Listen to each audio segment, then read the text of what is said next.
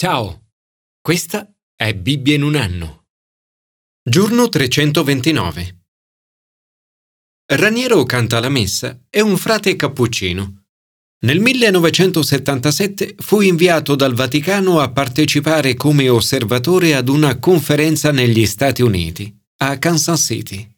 Erano presenti 20.000 cristiani cattolici e 20.000 di altre denominazioni. L'ultimo giorno della conferenza, un relatore parlò della tragedia delle divisioni nel corpo di Cristo, la Chiesa. In quell'istante 40.000 persone si inginocchiarono in atto di pentimento. Padre Raniero alzò gli occhi e si accorse di un'enorme scritta al neon che diceva Gesù è il Signore. In quel momento ebbe una visione straordinaria del significato di unità cristiana. 40.000 persone inginocchiate insieme in pentimento ai piedi del Signore Gesù.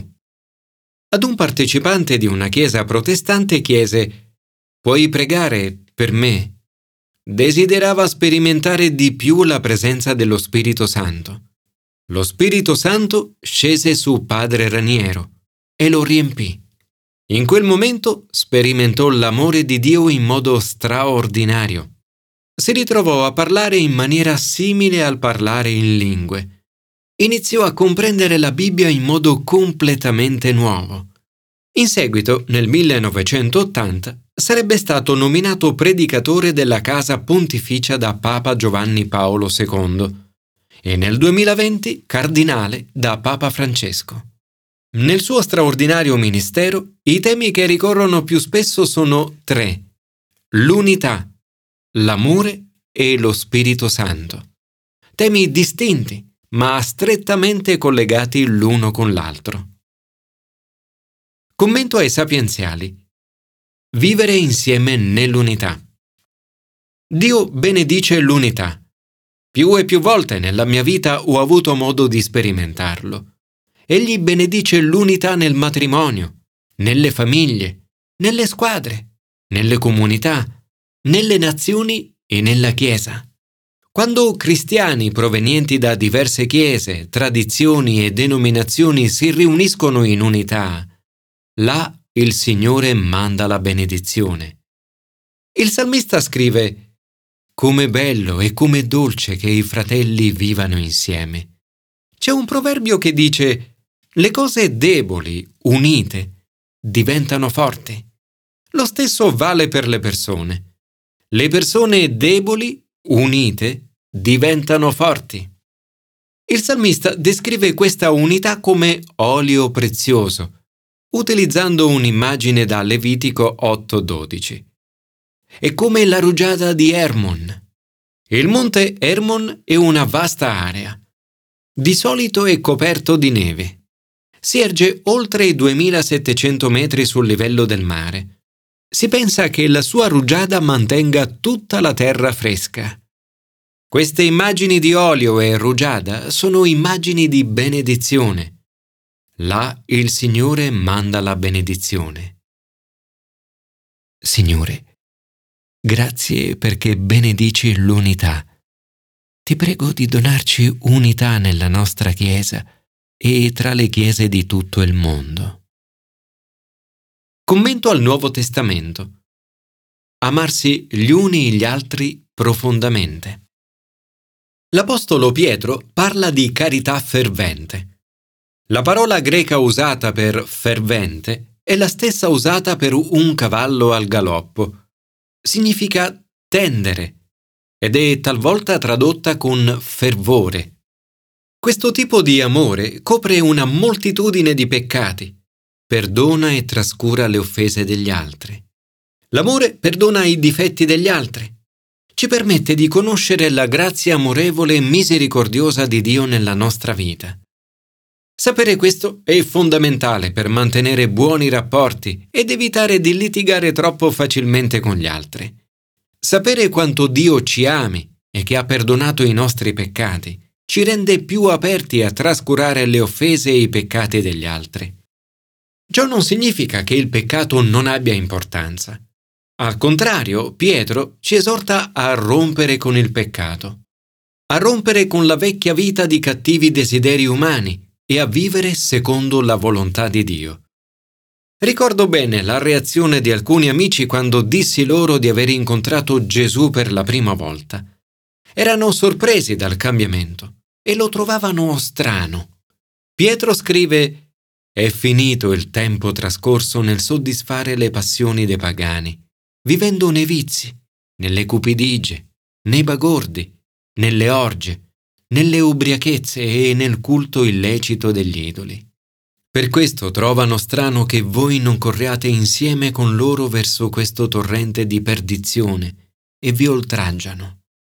Siamo chiamati a vivere diversamente, a essere lucidi e avere autocontrollo in modo da poter pregare, soprattutto ad amare, ad essere ospitali e ad usare i nostri doni. Dice, soprattutto conservate tra voi una carità fervente, perché la carità copre una moltitudine di peccati. Praticate l'ospitalità gli uni verso gli altri, senza mormorare. Come l'Apostolo Paolo, Pietro colloca l'uso dei doni dello Spirito Santo nel contesto dell'amore. Lo scopo dei doni è l'amore anche quando amiamo con fervore, quell'amore non sarà sempre ricambiato. A volte riceveremo opposizione e non dovremmo sorprenderci di questo. Carissimi, non meravigliatevi della persecuzione che come un incendio è scoppiata in mezzo a voi per mettervi alla prova, come se vi accadesse qualcosa di strano. La persecuzione è un tipo di sofferenza a cui tutti i cristiani sono chiamati. La sofferenza fa parte del processo di purificazione. Dio usa la sofferenza per affinarci e liberarci dal peccato della nostra vita. Le offese sono in realtà una benedizione. Beati voi se venite insultati per il nome di Cristo, perché lo Spirito della gloria che è Spirito di Dio riposa su di voi. Anche se gli insulti fanno male, ogni critica è alla fine una benedizione. Per quanto sia vera, è una benedizione, perché da essa possiamo imparare. Se l'accusa non è veritiera e siamo insultati per il nome di Cristo, saremo beati. È un onore essere associati a Gesù, tanto che persino condividere la sua sofferenza è una benedizione. In entrambi i casi, una volta che capiremo questo, dovremo essere in grado di vedere ogni critica, per quanto dolorosa, come una benedizione. A volte soffriamo a causa del nostro peccato, ma soffrire per essere cristiani non è motivo di vergogna, è motivo di gioia e di lode a Dio.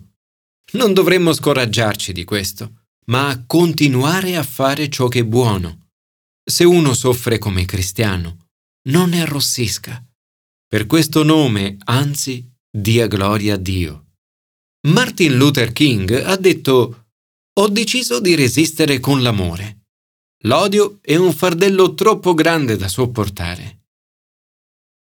Signore, ti prego di aiutarci ad essere una comunità che ama profondamente e dove l'amore è così grande da coprire i nostri peccati.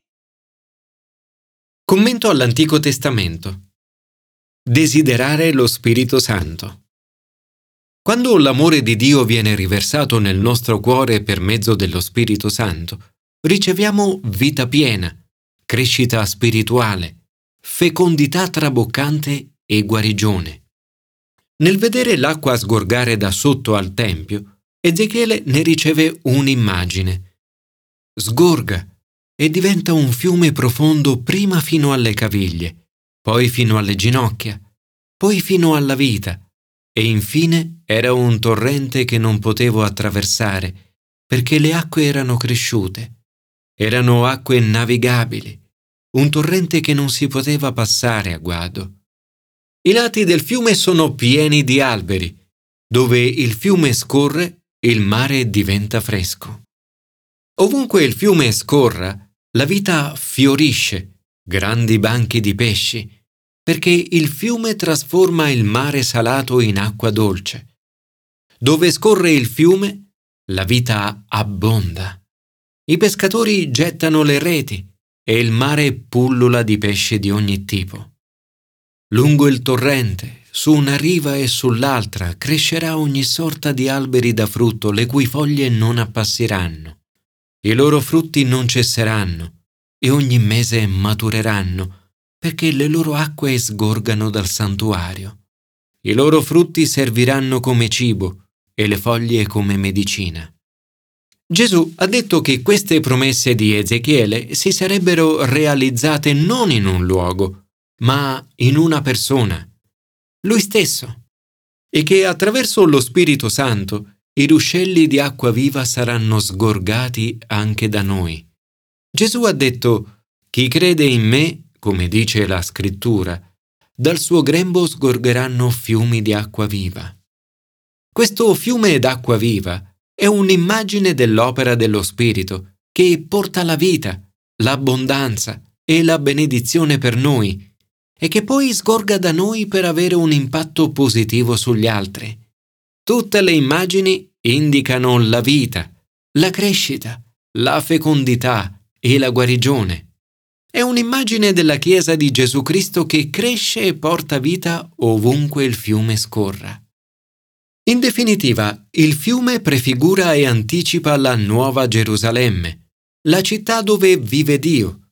Il nome della città è Là è il Signore, un'immagine che prefigura i nuovi cieli e la nuova terra, che Gesù realizzerà un giorno al suo ritorno. Signore, grazie per lo Spirito Santo e per la promessa che fiumi di acqua viva sgorgeranno dal mio cuore. Ti prego oggi di riempirlo con lo Spirito Santo, affinché possa portare vita, amore, unità e guarigione ovunque vada.